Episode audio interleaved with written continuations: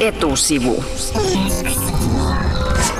Tosiaan on perjantai ja etusivussa se tarkoittaa ainakin yhtä asiaa, nimittäin perjantai-pöytää. Perjantai-pöydän idea on siis se, että me kutsutaan Henkan kanssa tänne studioon ajankohtaisia ja mielenkiintoisia tyyppejä puhumaan heitä itseään kiinnostavista ajankohtaisista aiheista. Ja koska tänään on perjantain lisäksi myös Aleksis Kiven ja suomalaisen kirjallisuuden päivä, istuu perjantai-pöydässämme kirjailijoita. Aleksi Deli Kouras, sä oot reilu parikymppinen kaveri, mutta sä oot julkaissut jo kuusi kirjaa. Siis kuusi kirjaa. Joo, kyllä. Että hetkinen, niin, nyt kun sanoit niin kuusi kirjaa, kyllä se on aika kova saavutus. Että, että tota, kolmas, tai kuudes kirja nyt, eli kolmas nörttikirja tuli just kuukausi sitten kauppoihin ja mä oon siitä kyllä älyttömän ylpeä. Paljasta meille, mitä sä luet. Mikä kirja sulla on nyt kesken vai minkä oot viimeksi lukenut? Mä luin viimeksi tota Harry Potterit viidennen luokalla. Et sen jälkeen mä en ole juuri kirjoja lukenut. Häh? Mitä?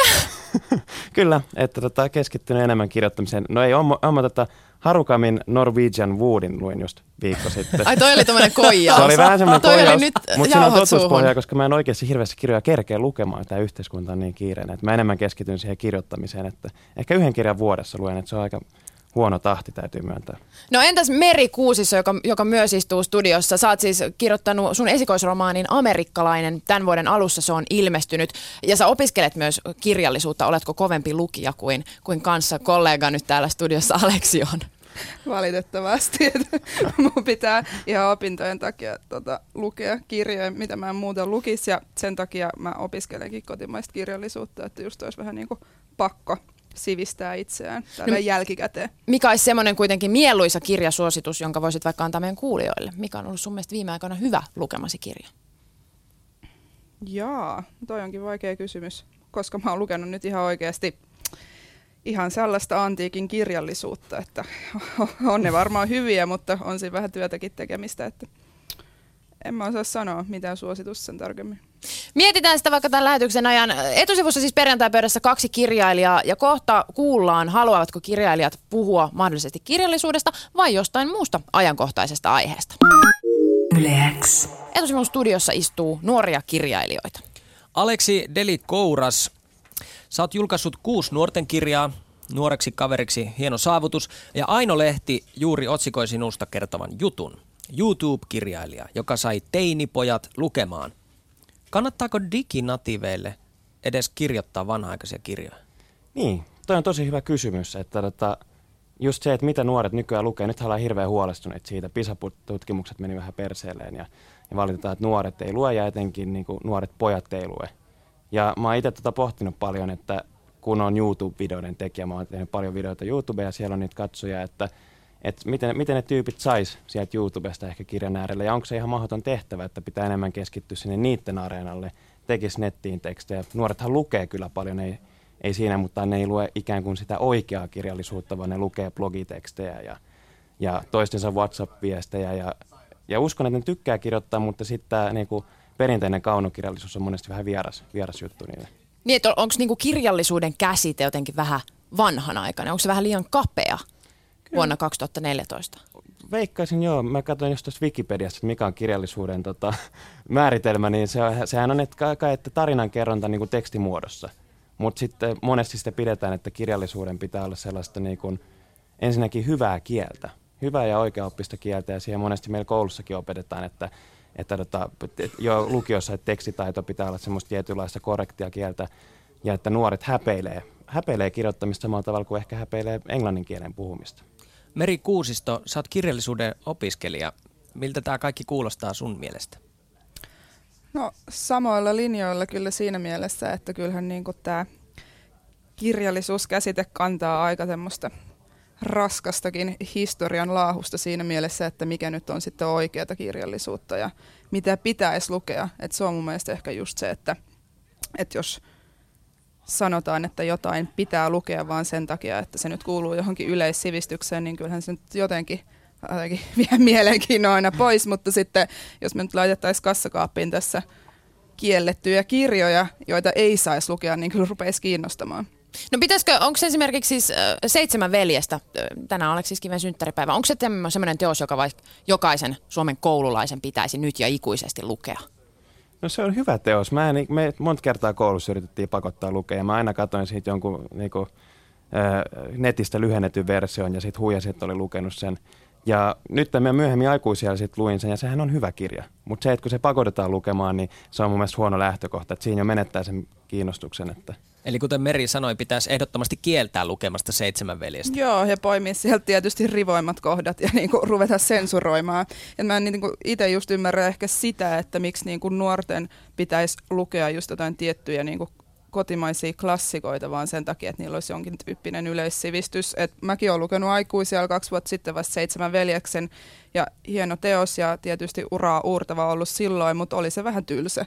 Et, et, niin kuin tavallaan se, että et miten saadaan niin kuin nuoret lukemaan, niin kyllä varmaan pitää olla sillä, että siinä on jotain oikeasti mielenkiintoista siistiä, mitä ne siitä saa.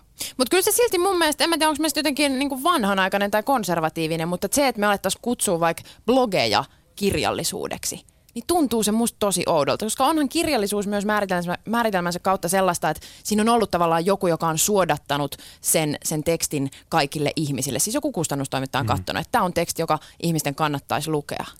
Toi on itse asiassa just tota, mitä mä rupesin miettimään, että kun leffoillahan, perinteisesti leffat on ollut leffateatterissa tai telkkarissa. Ja nykyaikaan on tuonut sen, että on YouTube, jossa niinku periaatteessa kuka tahansa voi julkaista oman leffapätkänsä niitä vielä kutsutaan usein YouTube-videoiksi, vaikka ne oikeasti on ihan oikeita lyhäreitä, niin sitten tavallaan musta olisi makeet, että kirjoille kehittyisi tämmöinen ta- samanlainen foorumi. Että periaatteessa kuka tahansa voi mennä kirjoittaa 100 tai 200 sivuisen kirjan ja julkaista sen tämmöisessä kirja YouTube-palvelussa, jossa niinku ihmiset sitten voisi käydä lukemassa ja sitten saisi aina lukukertoja ja sieltä ehkä joku isompi kustantamo bongaisi, että hei tässä on saanut paljon lukukertoja tämä teksti. Ja et, et sitä kautta nuoret voisivat myös saada sen niin jalan oven väliin. Toi, toi on hyvä idea, mutta mikä siinä olisi ansaintalogiikka tavallaan, että minkä takia joku näkisi vaivaa vaikka 200 sivuisen kirjan kirjoittamiseen, jos siitä ei saa mitään taloudellista hyötyä? Ja nyt päästään siihen, että onko taiteella, saako taiteella olla ansaintalogiikkaa? Mutta siis taiteilijankin pitääkö... täytyy elää. No se on ihan totta, se on fakta. Toi on paha, ja sitten siis tuostahan on niinku, eh, musabisnes ollut tuossa ongelmissa, nyt leffabisnes on ongelmissa, mutta YouTubekin ehkä kanavana se on enemmän semmoinen, että – että sitä kautta pystyy markkinoimaan itsensä ja saamaan sen niinku, kiinnostuksen, että nyt nämä mun jutut kiinnostaa, ja sitten jatkossa se voi siirtää muihin juttuihin. Mutta kyllä sitten tavallaan kirjallisuudessa on ehkä se ongelma. Nyt tiukka kysymys. Saako kirjallisuudessa käyttää hymiöitä? Mitä vastaa Meri? Niin kuin tämmöisessä perinteisessä mielessä kirjallisuudessa. Kyllä. No ei ehkä ihan mummakuu, mutta sit jos joku tekee siitä niinku sanataidetta hymyjeistä, niin antaa palaa. Joo, mä oon samaa mieltä, että jos, jos se kuuluu tavallaan ja jos se on ilmaisukeino, niin miksi ei? Että tota, kyllähän niitä on kirjailijoita, jotka käyttää tehokeinoa sitä, että ei ole pilkkuja jonkun tyypin puheessa esimerkiksi. Ja jos se tuo sen tietyn vaikutelman ja se toimii, niin miksei? Yleäks. Meillä on vieraana kaksi nuorta kirjailijaa, Aleksi Delikouras ja Meri Kuusisto. Meri, äh, sä halusit perjantai-pöydässä puhua siitä, miten ihmiset määrittelevät toisiaan jotenkin menestyksen ja meriittien kautta. Pohjautuuko tämä halu jotenkin sun omaan kokemukseen? Siis muuttuko ihmisten suhtautuminen sinuun, kun sinusta tuli kirjailija? Sulta on siis tullut esikoisromaani Amerikkalainen alkuvuonna.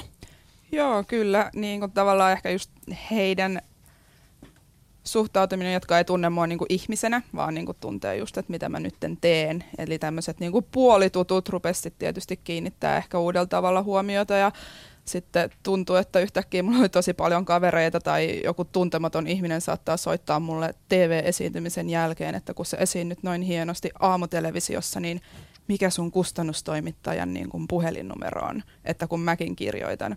Niin on silleen, että kun se tulee niin äkkiä ja sitten tavallaan se taiteilija-identiteetti on vasta muodostumassa, niin oli kyllä jotenkin mielenkiintoista Eikö se ole mahtavaa? Välillä ehkä jopa jotenkin pelottavaa ja jotenkin ehkä sillain... Eikö kaikki halua mennä semmoista niinku huomiota ja palvontaa osakseen? Apua. Uh, en mä tiedä. Haluaako? Haluatko Kyllä mä ainakin haluan. Joo.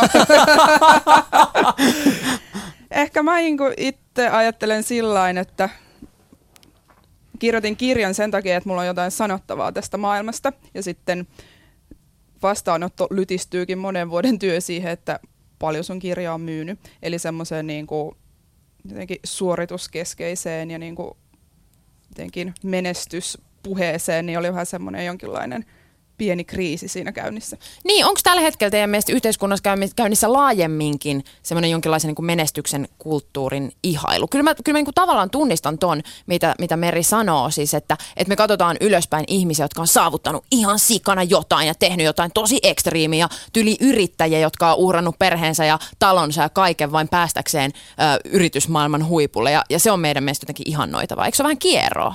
Niin, ja kyllä se varmaan jotenkin, ainakin Facebook-statuspäivityksessä näkyy hyvin, että hirveästi puhutaan, että, että jes, nyt on kovaa duunia tehty ja saavutettu nämä lihakset, joita puoli vuotta sitten lähetettiin tavoittelemaan. Ja, ja, niin kuin, ja, ja varmaan sekin on osa syynä tähän, että kun Facebookissa näkee jatkuvasti ihmisten, nehän kertoo itsestä ja yleensä onnistumisen kokemuksia, ja saattaa tuoda lisää paineita. Mutta mä näen silleen, että hamasta historiasta saakka ihmiset on ihannoinut jotain sankaria tai kuka on ollut kylän viisain tai kuka on ollut paras jossain. Totta kai, onko siinä jotain väärää? Ei kai siinä väärääkään ole, mutta tavallaan kun se ei ole koko kuva ja kyllä se on pakko vaan jossain vaiheessa tulee joku saturaatiopiste sille, että että kuinka nopeasti ja tehokkaasti ja hienosti me ollaan suoriuduttu tästä elämästä sen mukaan, että mitä me tehdään ja mitä me ollaan saavutettu, kuin sit versus se, että ketä me oikeasti ollaan ja että kun elämä ei ole suoraviivasta ja ne ihmiset, jotka kamppailee asioittensa kanssa eikä niinku heti paukuta menemään niinku mahtavasti tästä nyt tonne eteenpäin, niin jotenkin kun se ei ole tavallaan se koko elämän kirjo. Ja mua ainakin itse ruvennut kiinnostaa se, että mitä ihmiset oikeasti ajattelee ja jotenkin mitä ne tuntee ja mil, mitä ne pelkää ja minkälaisia ne on luonteelta ja mitä sanottavaa niillä on tästä maailmasta. Tuleeko siitä sellaisia paineita, menestyspaineita, kun katsotaan, että joku on vaikka, tota, no vaikka nyt Aleksi on kirjoittanut kuusi kirjaa, 24-vuotias kaveri, niin tuleeko siitä sellaisia paineita, että, että munkin pitäisi olla kirjoittanut jo, tiedätkö, kuusi kirjaa, tai että munkin pitäisi olla jo menestynyt yrittäjä ja tota, rikas, ja mun, mullakin pitäisi olla semmoiset lihakset niin tolla tyypillä onko tällaiset paineet tuttuja? No ihan varmasti no. kyllä. Että tota. mm. Ja sitten kun yhä nuoremmat, niin kuin mäkin olen tämmöinen monilahjakkuus, niin no, mulla on käynyt hyvät säkä ja totta kai siis tehnyt kovaa duunia, mutta eihän se niin kuin aina siitä kiinni. Ja, ja tota, just kun on cheekit, niin kuin, että ennenhän Suomessa mun mielestä suhtauduttiin menestyjiin vähän silleen niin kuin negatiivisesti, että no joo, toi on niin kuin tehnyt ton noin ja toi on huijannut. No vieläkin kyllä, mutta cheek, cheek esimerkiksi, se, se, hän on tuonut semmoista niin kuin – tavallaan, että menestyminen on cool ja se menestyminen saa näkyä. Et ennen sitä peiteltiin ja oltiin mm. vaatimattomia, tosi nöyriä, mutta nykyään semmoinen lesominen on vähän sallitumpaa, mikä mun mielestä on oikeastaan, oikeastaan ihan kivakin.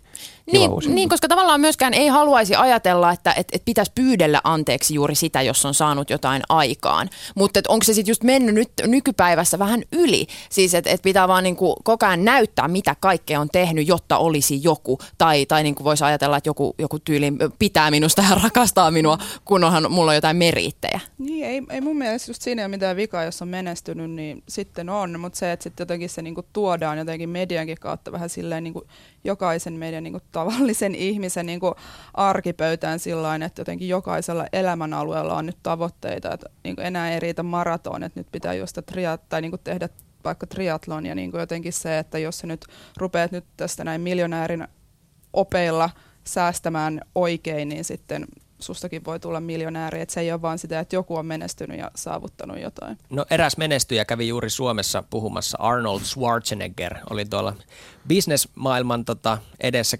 keskustelemassa puhumassa menestyksestä ja hän totesi, että maailman isoin lentokone ei riitä, jos kapteeni ei tiedä mihin mennä.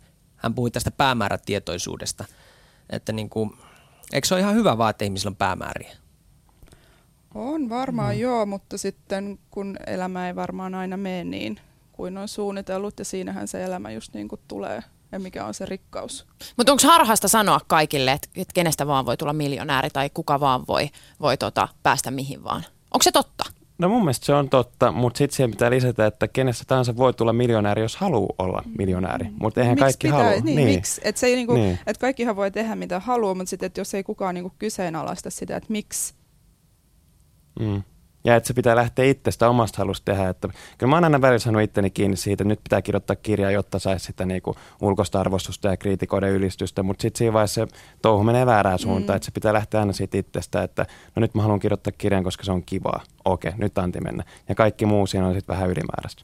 Etusivun vieraana perjantai-pöydässä nuoret kirjailijat Aleksi Delikouras ja Meri Kuusisto. Ja kohta ää, nämä kirjaihmiset saavat vastata etusivun päivän kysymykseen.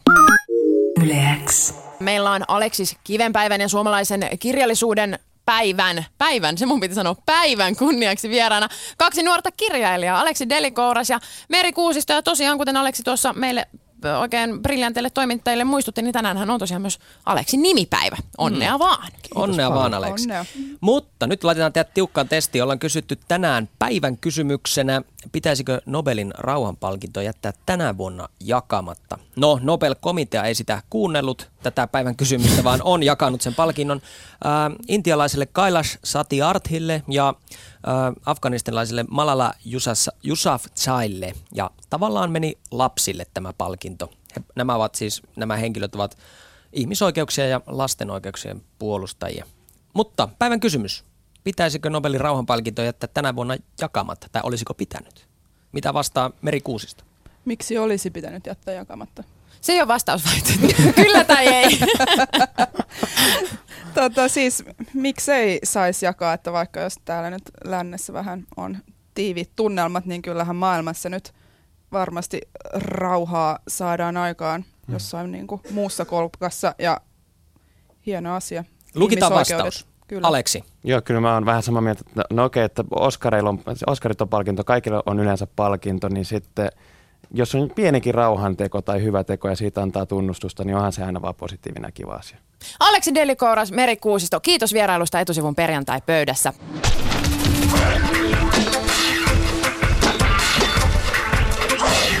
Etusivu.